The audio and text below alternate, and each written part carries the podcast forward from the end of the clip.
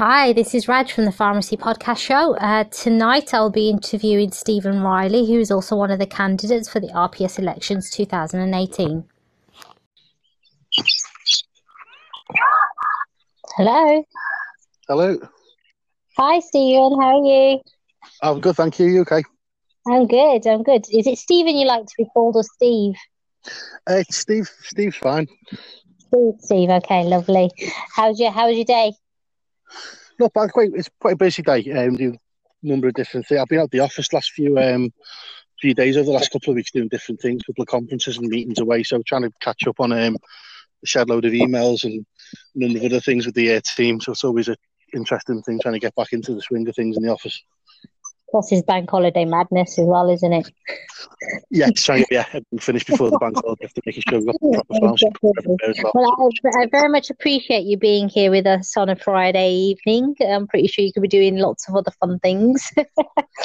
No, I I appreciate the opportunity to, to um, get involved in a different type of media actually as well. I think it's quite a good way of doing engaging with the membership as well. Yeah, I've, had some um, some fantastic feedback in regards with it. So um, I thought, okay, yeah, let's carry on doing this. I'm, I'm actually quite enjoying it as well.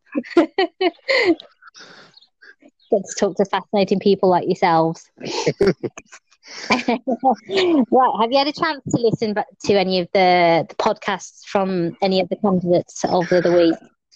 Only, only briefly, to be honest, as I say, been quite out and about in different places, but um, it's a quite a good good way to get involved with people and what have you. Okay, all right, lovely. Um, right, well, well, in the interview, we'll have um, a few um, questions regarding the candidacy and your views on certain things. Um, but I thought I'll do uh, a, a Friday trivia with you because it's Okay. Friday, and um, I thought let's just get our uh, our brain going, basically. right, are you ready? I'll give it a go. Yeah, definitely. Okay. What sea creature has three hearts? Oh, creature's three hearts.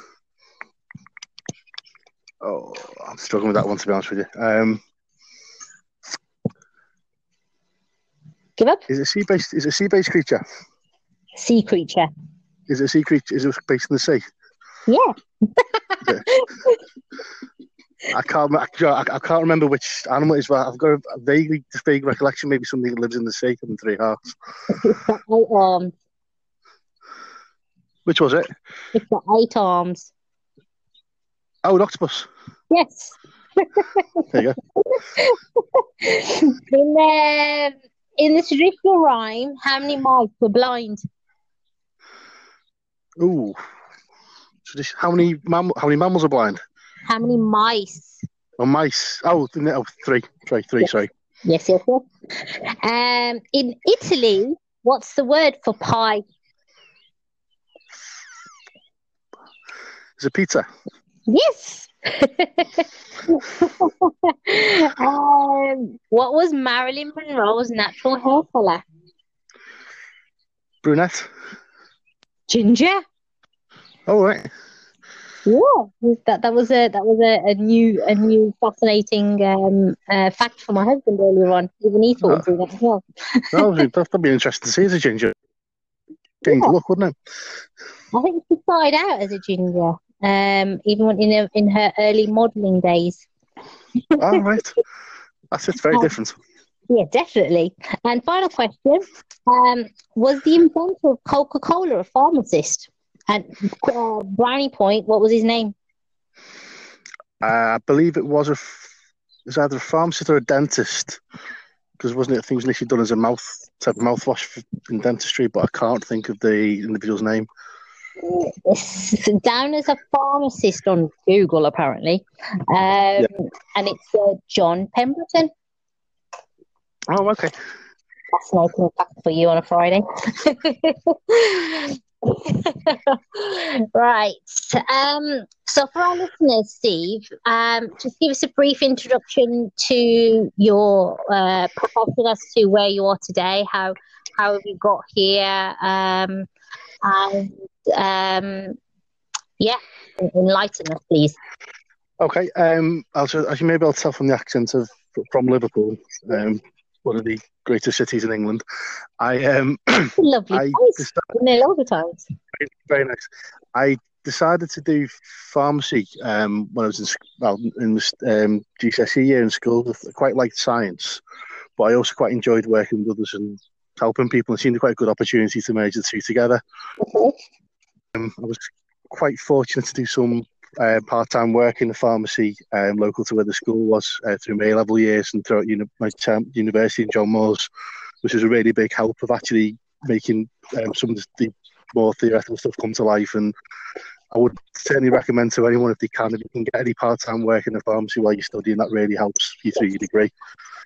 Um, and whilst being in my degree, John Moores actually quite. I started getting involved in the uh, as a student representative on some of the, the boards of study and uh, staff student consultative committees and started getting involved in the working with others and trying to support people in your year and make things better for years coming forward. That's how I also became involved in the more political side of things in that respect in pharmacy and quite enjoyed that element of it. Okay.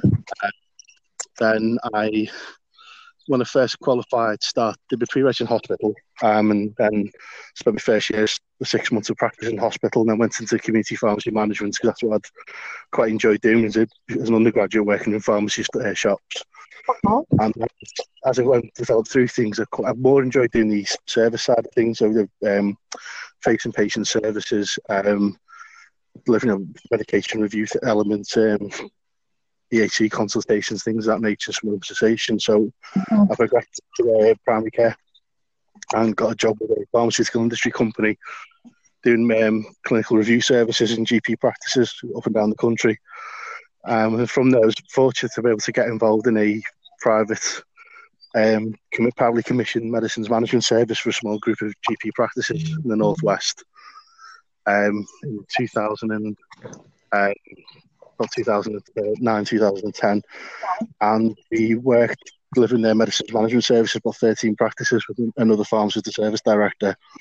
And so I got into properly into the primary care arena. Um, at that point as well, I became more involved with the Pharmacist Defence Association and working on their prim- at the time the primary care specialist pharmacist oh. committee, chairing that committee, and became a union rep, going out working with pharmacists in employment situations and supporting them the employment disputes. All, um, sorry? all at the same time? You're juggling lots of things at the same time? I was quite fortunate. I managed to, what I did is when I went into the working the med, the med management service, um, I was working on a self-employed basis. So I was able to work, I worked across uh, a couple of days a week doing community pharmacy locum in about three, four days, three, four days a week working as a primary uh, care pharmacist doing the meds management service, and then I slotted in work with the Pharmacist Defence Association, so I was able to do a couple of days representations from time to time, and then do then work on the committee for them as well. So it's really, I really found it quite rewarding, especially working with people when in real struggles with employment disputes and things of that nature. Yeah. And as things progressed, I was fortunate enough to get a position leading a meds management service for a large CCG um, in the northwest, part of a commission support unit, which I did until for two, three years until 2016. And then for the last two years, I've worked for NHS England in uh, the devolved health and social care economy in Greater Manchester, commission, doing all the community pharmacy and optometry service commissioning, which has been, been real, um, real eye opening, but it's been really, uh, been really great to work in a new different environment because we've got a lot more freedom to develop services and spend money in different ways. So able to work on more innovative and trans- currently work on a wholesale community pharmacy service transformation plan to help us uh, pharmacies delivered across Greater Manchester and how its services are commissioned from the new emerging local um, care organisations and accountable care organisations with the CCGs and local authorities start working together. And working in that environment has definitely gives a lot more freedom to do different things. Um, and also the contract assurance element with the community pharmacies, engaging with them at that level as well to try and support them to deliver better services, but obviously meet the core contract elements for patients. Um, it's definitely a different way to um, work with, the pharmacists. That, that experience as a commission has been really useful. I still away every weekend. I still work as a local pharmacist. I still, sorry, I still work as a local pharmacist of a weekend as well. Um, community to, um, to keep us really, been really beneficial keeping your hand into working in actual practice, understanding the delivery of the service and really understand the pressures people work under. Yeah. So I can then feed work I do with NHS England. So when I can help try and be really support, more supportive of contractors and how we can try and reduce some of the burden on them and work them in a different way rather than people just being beat over the head with a stick. And actually, it's quite significant service. Um, so resource issues out there. What I've blessed for the last two years as well, I was fortunate to get a position as a trustee with the Pharmacy Support Charity. Um, working on the board of the charity, it's been really rewarding working. We to work with the colleagues to set the strategic direction of the charity. But the, the amount of work the organisation does for it, it's not just pharmacists, students, pre-regs, retired pharmacists, and also the dependents of families, and the support that's given to, to people with greatest time of need, especially not just financial support, but support things like addiction and what have you. The work of that organisation, just there's a huge amount of um, work goes on. There's a fantastic team there supporting people, and it's, it's quite a privilege to actually work work alongside them and support that organisation as well from a strategic perspective. It's really rewarding. I've really found it really rewarding, helpful thing to do. Your, um, your must be massive. It, it, I do have quite. It's quite a lot. I do, what I find is I I've always been quite passionate about pharmacy, developing the profession and working with others. So, whilst there's a lot of there's an elements of things with day to day work, and I'm quite fortunate to have be a person actually does a job they like and does something they really enjoy for their day to day work. But I do quite a lot of things in the say spare time. I enjoy doing that work with people. So, especially being a trustee of the charity or some of the committee work, the PDA, because I'm on the national executive of the union as the comms officer. I do. I mean, I do that part because I enjoy doing it as well. So it's it's not say it's a hobby, but it's something that actually I'm quite passionate on. I quite like to do. So it's not. I don't just view it as doing something for work. It's something I enjoy doing. That's good. That's good. and I, I very much uh, I very much like the fact that you still do a bit of local work just to keep your foot on the ground and, and have a look at how things could be improved or or done differently because I've I've seen it many times where you get decisions being made, but the last time they set foot in a pharmacy was like years ago. Uh, and I like to seriously be in touch with the real world and, and see what the changes are being made and, and how it affects our patients. So hats off to you, man. Like you've done a hell of a lot. Um, and yeah, I I, I, I really like it. That's that's like that's li- that is literally like putting pharmacy as your passion and you believe in what you do. And mm-hmm. that, that, clearly shows through the aspects and, and the journey that you've gone through as well. So yeah, well well done, Stephen. Well done. Yeah. So would you say it's the would you say it's the patients that inspire you to do what you do on a day-to-day basis, or is it the profession, or both? I'd say it's both. I mean, obviously, you've got to keep at the heart of what we're, what we're here to do is to provide care, care to patients. And like pharmacy, well, that's actually it's more than that. It's not just pharmaceutical care to patients. It's it's now developed. It's, it's health and well-being, and so it's a wider agenda. So we were there to provide medicines advice and support for people to live healthy lives and use the medicines properly. Um, so that's a, that's got to be a key element of everything we do, and I think that quite often gets lost in discussions from various bodies, some potentially even as commissioners when I work with commissioning. You forget to sometimes think of the patient journey, thinking what's a benefit for the patient at the heart. But yeah. a key thing for me though as well is the is the wider profession. It's, and it's I like to it's often what I've done this year when I've I stood for election this time I put try to keep the message simple of I'm work standing to support pharmacists and try and develop our profession. Mm-hmm. That's that's my goal with it, and it's that's what I think that's the key. That's what the RPS should be all about.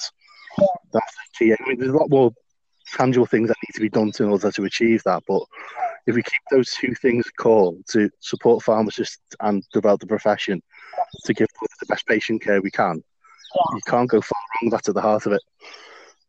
Because those two need to be the the the strength of the foundation. Actually, like patients and the pharmacists are the foundation, and then you build up from that. Exactly, yeah, definitely, and then everything else build around. You keep those two things at the heart, then you can't shouldn't go far wrong. Yeah. So, with you uh, being in touch with like uh, community on a regular basis from doing like locum days and things, what's your take on the amount of negativity, or if you do see any negativity that is running through our team at the moment, and and what do you think we can do to challenge it? I think the huge amount there's a huge amount of apathy in the profession, which um, is not surprising. People are under huge amounts of pressure to constantly deliver not not more for the same, but now deliver more for less. And the the decision to make significant cuts to the pharmacy funding budgets, um, the last settlements, has had an impact on um, people's resources. Um, and, you know, to, and I mean, that has a knock on effect on people's working environments. People have got less staff support, they've got less other support. Um, so there's, I mean, there's there are a lot of people out there doing huge amounts of work, and they, I think they feel a daily grind. And I've been in myself a situation where you work in pharmacies, and it's literally a prescription factory, and that's you barely look up to the day, and you see, and you see all the other issues around. You know, the PDA raised a lot of these, and other organisations linked into the Safer Pharmacies Charter, which help support develop.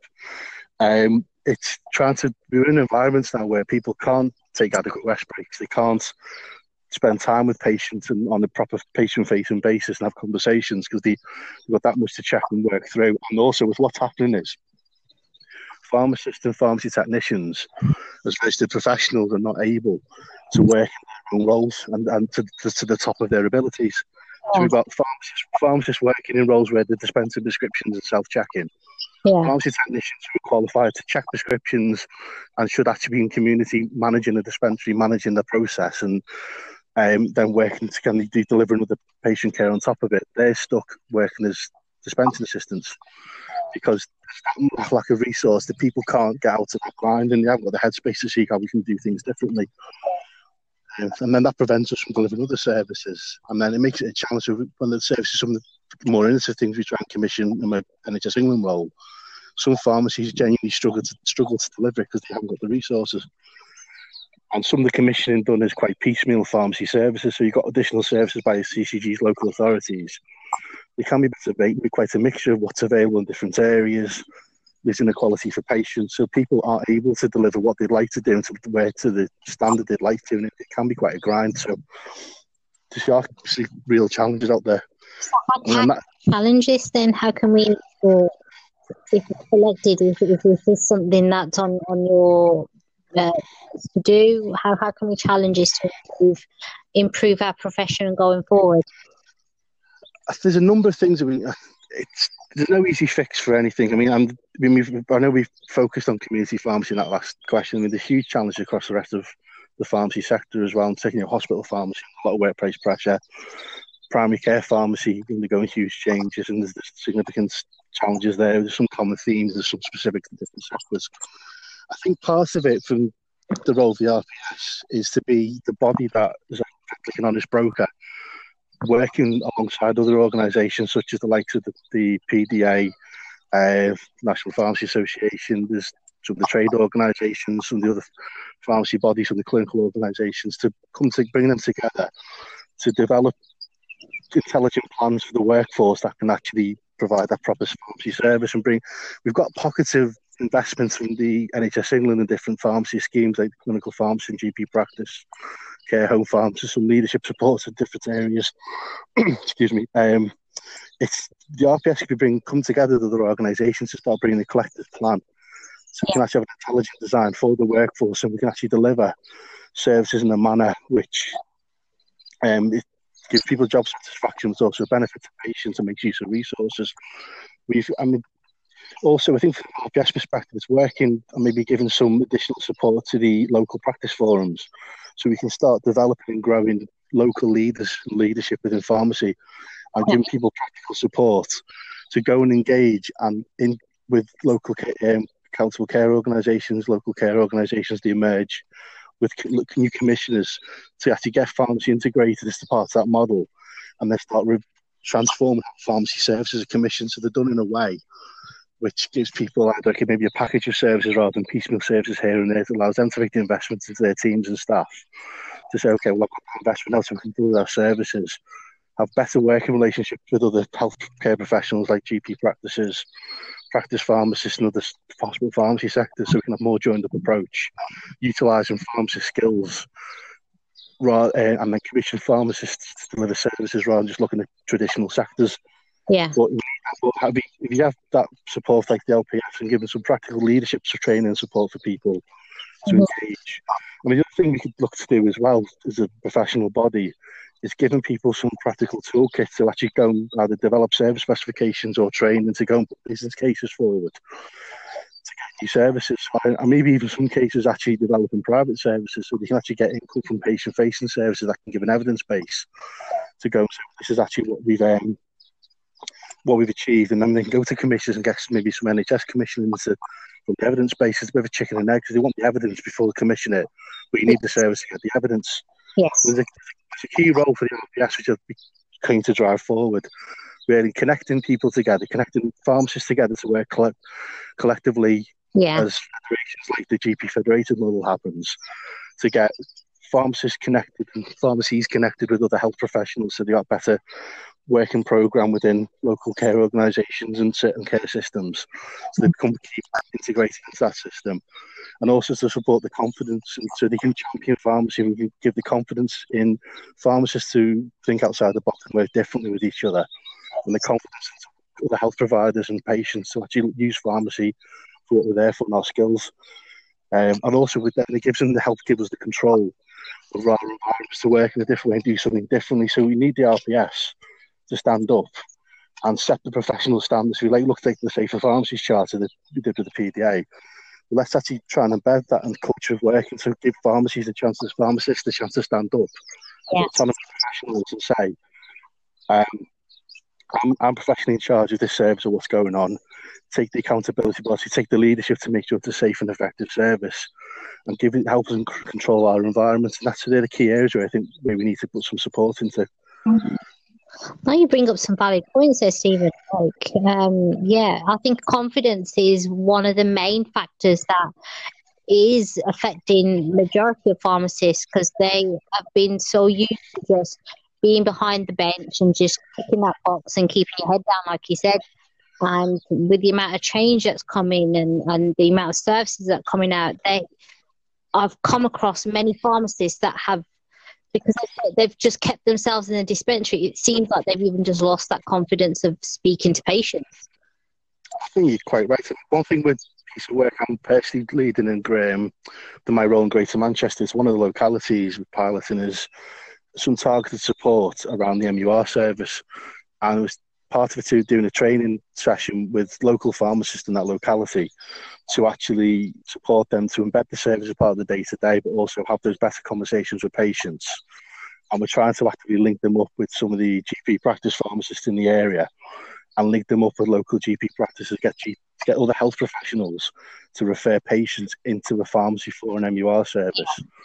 So as part of their treatment and support and actively say to patients, so not like, it's a good idea, but actually as a health professional, I'm referring you to this other health professional for this valuable service. So, and then to try and help improve their confidence in delivery. So then, and also when they see people being referred into them, and also maybe some of the some of the recommendations being acted upon and the loop being closed and getting the feedback that's what having a positive impact on patients, then that gives them further confidence actually what they're doing is being valued by others and then helps again helps help perpetuate yeah, I think I think starting steps like that is is something that would definitely work, um, especially for some, some pharmacists that have been doing it for a while, um, and are literally in their comfort zones. Like they need to get uncomfortable to boost their confidence again. Whereas, like I've come out of university and I have never known each year to be the same. Each year is different and the amount of change that happened as soon as I came out of university, I was like, oh, I'm just blinking my eyes. Like, it's not the same. It's, always, always changing. It's always changing. Uh, got to be innovative and we've got to move forward. But yeah, confidence is definitely one of the main things. Definitely. I think one thing's really good as well, which I've seen of late. I know the RPS has been pushing this for a, little while, and I thought it was when it was announced by the chief pharmacist at the Clinical Pharmacy Congress, and prior to that, Health Education England announced it is a foundation program for pharmacists, which is more akin to the, the medical training model where they do the first, say, three years of practice. They're actually supported to rotate in different environments and pick up different skills. Um, and I think really the RPS needs to be the lead organisation to set all the educational criteria and the professional standards what that program would entail, working with HE and commissioners. And it's quite good to see. Um, recently, it was announced um, this year, for this year's pre-reg intake, they've actually put together a pilot of pharmacists doing a cross-sector pre-reg between GP practice and community pharmacy, which is quite different. Because I, think it's supporting the early years. Training is really important of new pharmacists and developing the pre-reg program. So, because what we need really is good pharmacists to be generalists going forward in yes. the different settings. And I think port, like say, it's called portfolio working by a number of people and then working in different sectors and different career, different things in your career. Some people call it portfolio working. Some people just haven't quite made their mind up where they like to work again, trying to do a bit of everything. But um, I think that breaking down some of the sector to all the barriers and being supported to do that, so you can have a pharmacist delivering a service or skills where it's needed. It doesn't matter where you deliver that. You shouldn't be defined where you work. So you shouldn't just like well, the community and hospital, primary care. We've got. I mean, traditionally we had about four or five, three, four sectors and some specialisms. We've got about twenty different sectors of pharmacy now. And it's actually well, actually it's a case of I'm a pharmacist, and I provide this what the services I do, and that's how you should be defined. Doesn't matter where you do it. Because at, at university at the moment, currently, uh, all they probably do is one or two weeks placement in the entire year, and that yeah. in itself is not enough for them to make that decision as to what sector they want to go into or anything like that. And I think it's had a profound effect on some of the students where they've finished their pre-reg and like, I think I'm in the wrong, I'm in the wrong sector. And then yeah. see that stresses that they go through hurdle that they have to go through in order to get into that sector that they require. Um, definitely, especially if you're going from the private sector and community pharmacy back into the NHS at a later stage. I know a couple of colleagues and friends who've done that, and it's what they wanted to do, which has been really good for their pathway. But it's, they've had to take significant financial penalties themselves yeah. in terms of potential income, to, and they've had to go back to early stages. And it, it, it we should be we should be helping in community. So if you want to change sectors, I mean, not just community, all sectors really, but there particularly seems to be lacking a professional career pathway and yeah. leadership development in community pharmacy. And it should be the case now where you can do a clinical diploma review in community. You get support to do this professional training. And then if you do want to move sectors or you need to deliver services elsewhere, it's more of a smooth transition. And that's one thing's been missing is the professional development pathway in the community sector, particularly. Definitely. Definitely, have definitely agree with you on that. Definitely. Um, for the non-RPS members that are listening to the podcast, what would you say are the reasons for them joining, and how would you sway them to join? I think one one element really is actually it'd be good to actually try and get together a number of mem- non-members and have some level of engagement, have a discussion about why aren't you a member and what do you perceive the RPS to be. Um, I mean, one thing I've noticed on social media, um, I think I refer to one of my pharmacists in the latest to election as well. There seems to be a lot of confusion over what the role is of a professional body. There's people out there shouting, "Oh, they should be doing something about wages. They should be um, taking action against big, big employees who don't treat employees right.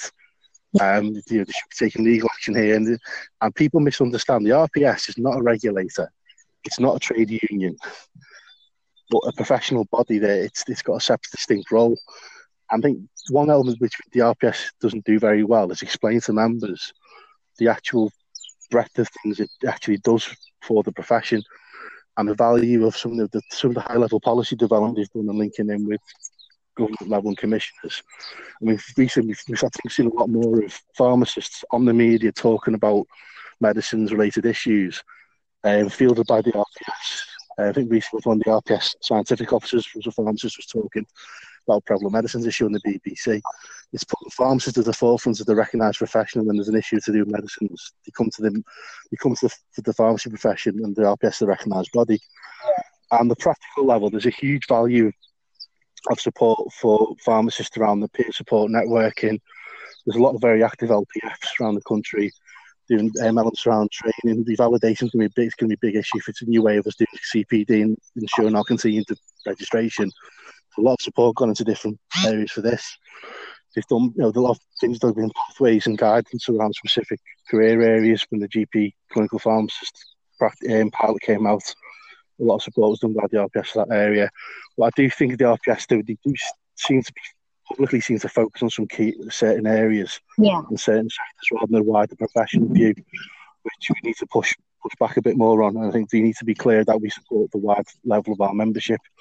I know there's a lot of support for students and pre-reg pharmacists. I used to, um, when that previous role, when I had a bit more um, availability, I was doing a lot of advocacy, advocacy talks, the RPS at university uh, days, and also the pre-registration forms just for the benefits of joining. And there's, there's a lot of support around access to um, training materials, the pre-reg exam, um, foundation documents, um, supported past the pre-reg competencies and things of that nature. Mm-hmm.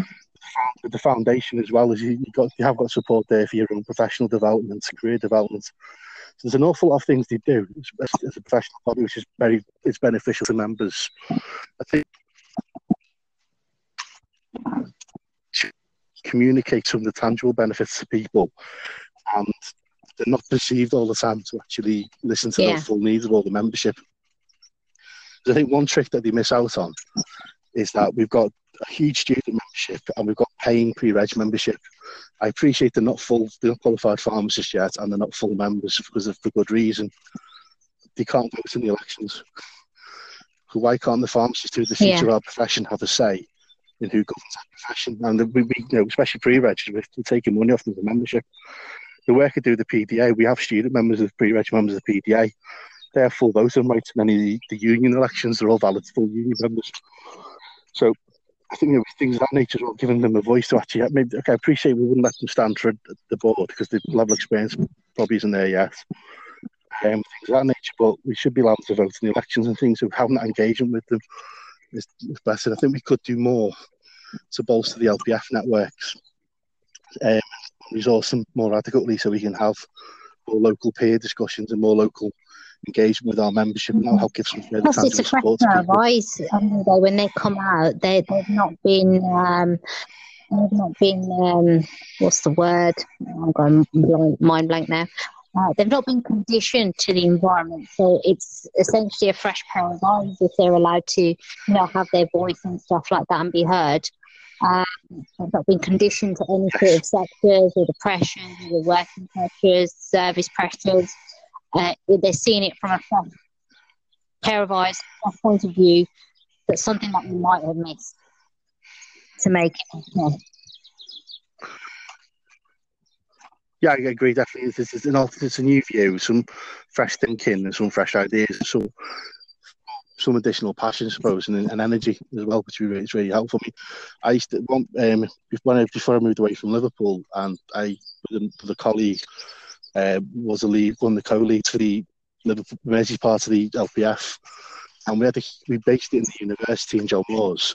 We had a huge student following and support, and a lot of students would come along and help run event, run meetings and events for us even items which weren't directly relevant to students at that stage of their career, they still come support it and they'd be really keen and engaged. So there's people out there who want to be part of it, want to help out and yeah. get involved. We need to fully tap into that, make them feel valued, and if we, if we support them and grow them, they're the leaders of the mm-hmm. Which we need to follow behind and take over from us.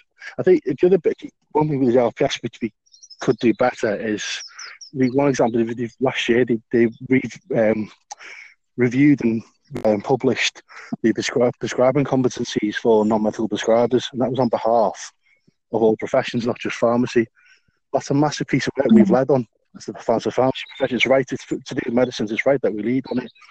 The RPS needs to be shouting about things of that nature and showing people that that's what we've developed. That's how it's going to support you.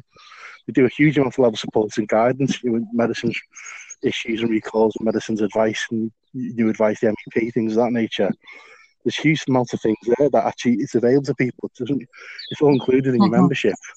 So there's a lot of stuff is done which we just don't seem to communicate very well to the members. and membership. That's something that's been picked up by every single candidate is that the RPS need to vocalise the uh, vocalise changes, vocalise what it's doing on a regular basis. Um, yeah, there's no, no, no easy fix for this. I mean, I'm, I'm one of my roles as a communications officer with the, the PDA uh, union. A lot of PDA members, we've got 27,000 members plus, a lot of members still don't appreciate they're part of a trade union when you speak to them.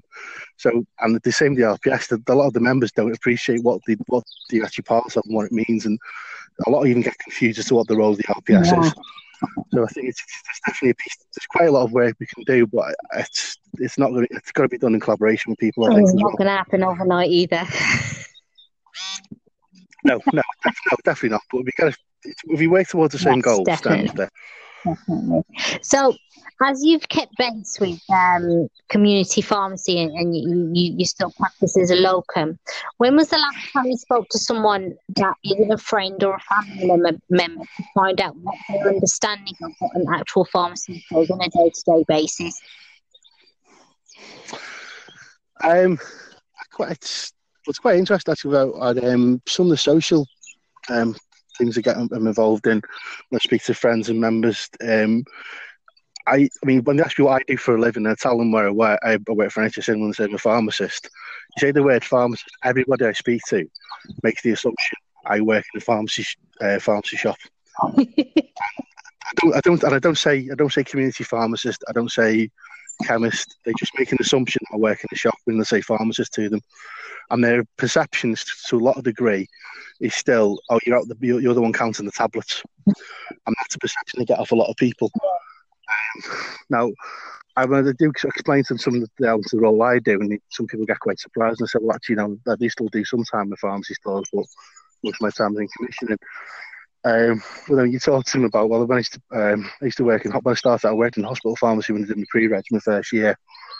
Again, you say to people, I'm a pharmacist, and they make an assumption that you're counting tablets and don't appreciate you. You're out on wards doing clinical advice to patients and doing clinical checks on what's being prescribed, making sure that's correct, and, and giving advice to prescribers and GPs, consultants, or something like that. um, so there still is a big perception in this country that people don't understand the value of what we do and the level of the breadth of the different things we're involved in, how far the profession stretches. As I said before, we've got about probably about 20 sectors of pharmacy at the moment, including some special particular specialties as well. And industrial scientists and then academics on top of that as well. So there's a huge amount of work we do. That's just the minute. It's not. Eh, we've not done a very good job of selling that to patients and showing them what we do. And I am. I do. I mean, I know some people have become fervently involved in this argument of pharmacists versus technicians. Um, I don't see there's any argument between a pharmacy pharmacist and technician. I, I work with pharmacists in primary care, sorry, technicians in primary care, non pharmacists, uh, hospital pharmacy, and community pharmacy. The level of training between the three areas is quite distinct and different, and the roles are very different. And I think we much better utilise pharmacy technicians in hospital roles and primary care than to do in the community. Uh, and they're good and bad in both. Um, but I think basically we, we are different. We're different registered professionals with the GPHC we have different roles to do. Pharmacy technicians are valued members of the pharmacy teams, and they are valued colleagues. They are they, um, they supplement the role we do as pharmacists, but they're not a substitute for us. But I do get concerned when you can communicate, when you speak to some people and patients, they have no idea what the difference is. And it is wrong to give any perception to people that we are one and the same thing. We're both so we're both registered health professionals. We can both support and advise patients, but there's a vast array of differences what our skills and our roles are.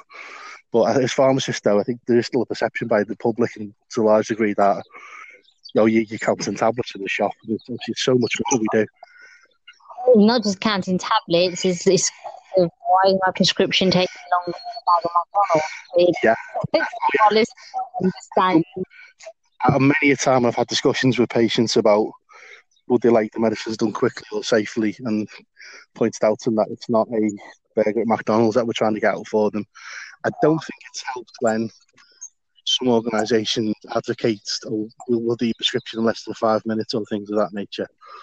Um, there's there's so much more that needs to be done to make that a safe transaction. We need, I guess, we need to move away from this perception that um, pharmacy, in particular, people working in dispensaries, like, like um, sorry, dispensaries type services, it's not a transaction.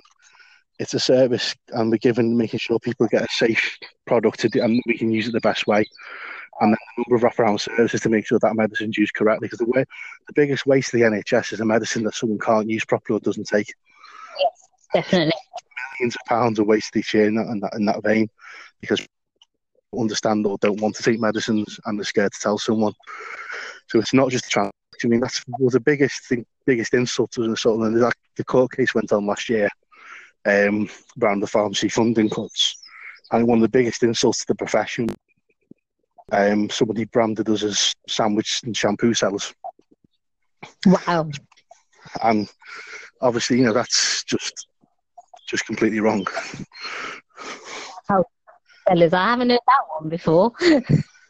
yeah, it was part, it was part of the um, part of the court case. The reason why I asked the question, and I've asked it to every single candidate, highlight, uh, especially our listeners, the fact that image of a pharmacist and what we do on a day-to-day basis is not accurate, and that's addressing.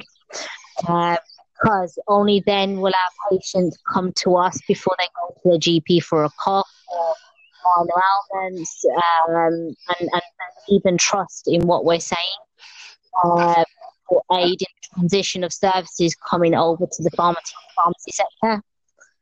Well, what's been really helpful, I think, this year, for the first time, one of the national pharmacy campaigns that were done was actually from um, NHS England was the Stay Well campaign, which happened just up the run up to Easter, yes. and that was promoting to use your pharmacist first for minor conditions and highlight some of the things that that's our area to deal with yeah. rather than go to arenas. What was really good, they actually used in the in the publicity, they used real practicing pharmacists and pharmacy technicians for those pictures. And they didn't have a white coat inside, which is really good to see as well, because I don't know anyone who wears a white coat in the pharmacy. I don't want. I don't want. yeah.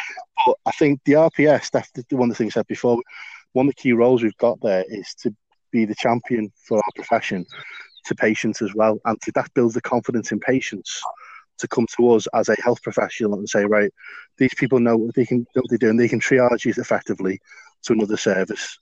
They can deal with a lot of minor conditions.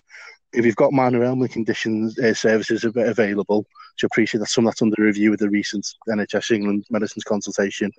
But we've got those services available. People can get free treatment if they don't pay for prescriptions or they need that, that support. We can advise people what to take effectively, or we can make sure that they get seen in places. I mean, done some service as well. They've got so we've got pharmacy uh, patients being referred directly from one one one to a community pharmacy for a medicines issue.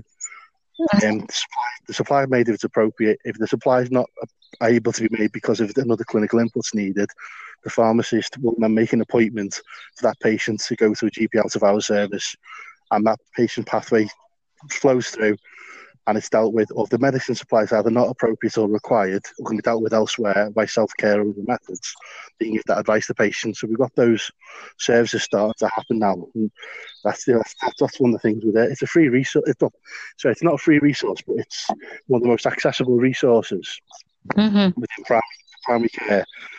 And as a profession, we're, we're all over the place. We're all the place. Late night opens in supermarkets, high streets, health centres, small communities rural areas, and but not many places can you walk in and get a health healthcare assessment and review as a patient completely free of charge without an appointment. Mm, definitely.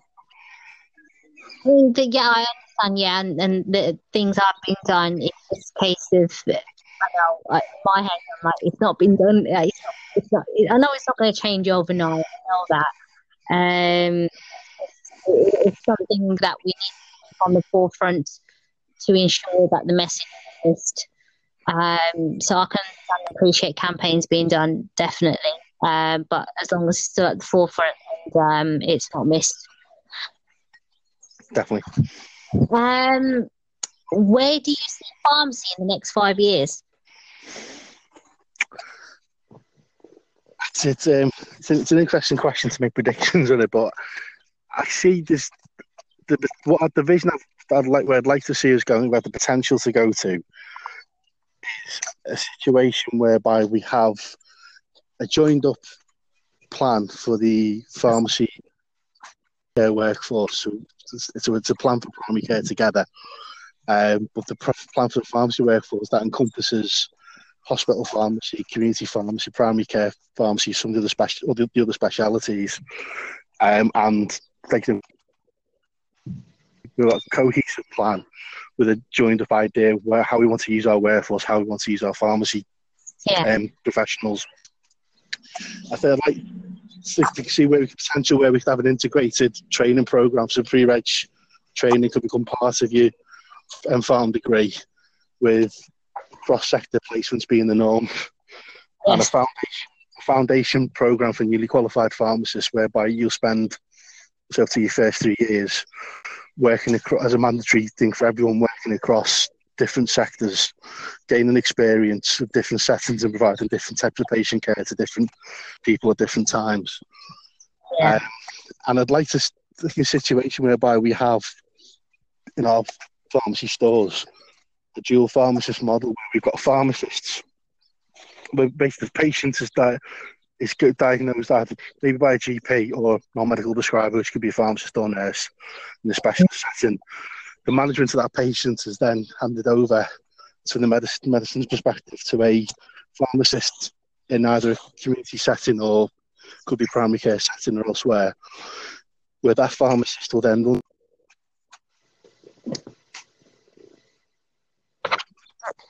manage prescribing budget for that, that patient, manage their medicines, um, and within the same practice, a separate patient-facing pharmacist will be there to give the clinical support and check on, pres- on prescriptions that have come through, giving the face-to-face patient advice, giving general advice about manner ailment, health and well-being services.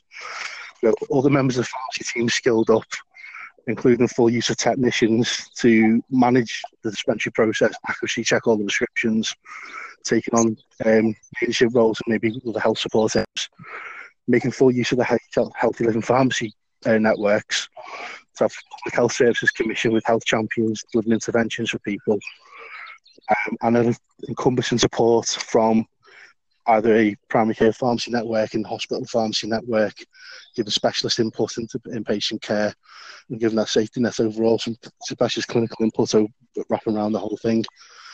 That's the vision where, like, I think we could get to. I think not, we're not going to hit all of that, definitely, but I think we could be well on the way. Next five years, we can definitely have all the foundation blocks built and be well on the way. Uh-huh. And start transitioning to and try to transition to a perspective where pharmaceutical care is a service-based patient model. Mm-hmm. It's not defined by dispensing medicines. We need to have a, mm-hmm. wherever medicines are dispensed, there has to be a pharmacist input, and for every for to have a pharmacy, you must have a pharmacist taking professional responsibility and a pharmacist per pharmacy. You can't. Uh, it's not a pharmacy, but I think that's the potential where we could get to. Okay. Interesting. And uh, bit of a question. Apart from yourself, who out of the other candidates vote for and why? Ooh, that's a challenge. um,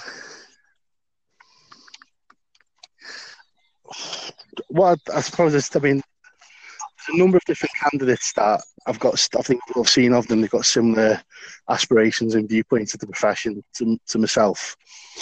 Um, and I would, um, I mean, that one of the key things is that when if anyone gets elected, we need to work collaboratively with everybody else to try and get the common agenda, common theme and agendas. Yeah. Um, I do think that we need mix. We could do with a mixture of new faces and, and um, not just standing board members. We could do some fresh thinking as well. Um, Uh-huh. but- so there, I mean, there, are, there is a number. There are a number of candidates that I, some I know personally and some of the work they've done personally. Uh, past have um, worked with the likes of um, um, Catherine Armstrong on the, with the PDA, some where she interaction with like Dejani and, uh, and Hala Jawad as well. To Hilda Islam, um, good work around local workforce and good key points of pharmacy issues as well. Um, I've there are, I mean, there's a number of other candidates standing. There's, there's, a number of people.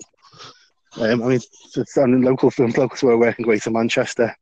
I know Thorrun's always been a very good media force for pharmacy. She's very passionate about the profession. She's a practicing community pharmacist as well. So you know, there's, there's a number of professionals there that have stood up for the profession and seen the work they've done. I think there's a lot of people that we could work with, and there's a lot of good candidates for us to to um, support us. Okay. Um, okay, last question. You've got 30 seconds to do a quick promo to promote your candidacy. Well, I say, as I said before, my key aim in this election is to support pharmacists and develop I have experience of working at the coalface. I still work as a community pharmacist. I understand the pressures. I worked as commissioner at board level with the PDA and pharmacist support, work on developing policies such as the Safer Pharmacies Charter and Roadmap for Pharmacy. I also work with individual pharmacists supporting as a union rep. I understand the pressures facing us. I've lived them. I've sat beside people in really difficult, trying times and supported them. I will not do anything to dilute the pharmacist role, and I'll bring my experience from the various arenas, and specialist commissioner, to an understanding the healthcare arena and the new landscapes and new commission organisations to champion our profession and deliver the best we can for patients and support us as pharmacists and professionals to develop and get to a vision where we we have um, good job satisfaction and deliver the best patient care we can. Lovely. Thank you. Well, thank you very much, Stephen, for taking your time out on a Friday evening to speak to us. I wish you the very best with the candidacy elections and um, all the best for the rest of your night. It's a pleasure to talk to you. Thank you. Enjoy your Thank you. Bye. Thank you. Bye.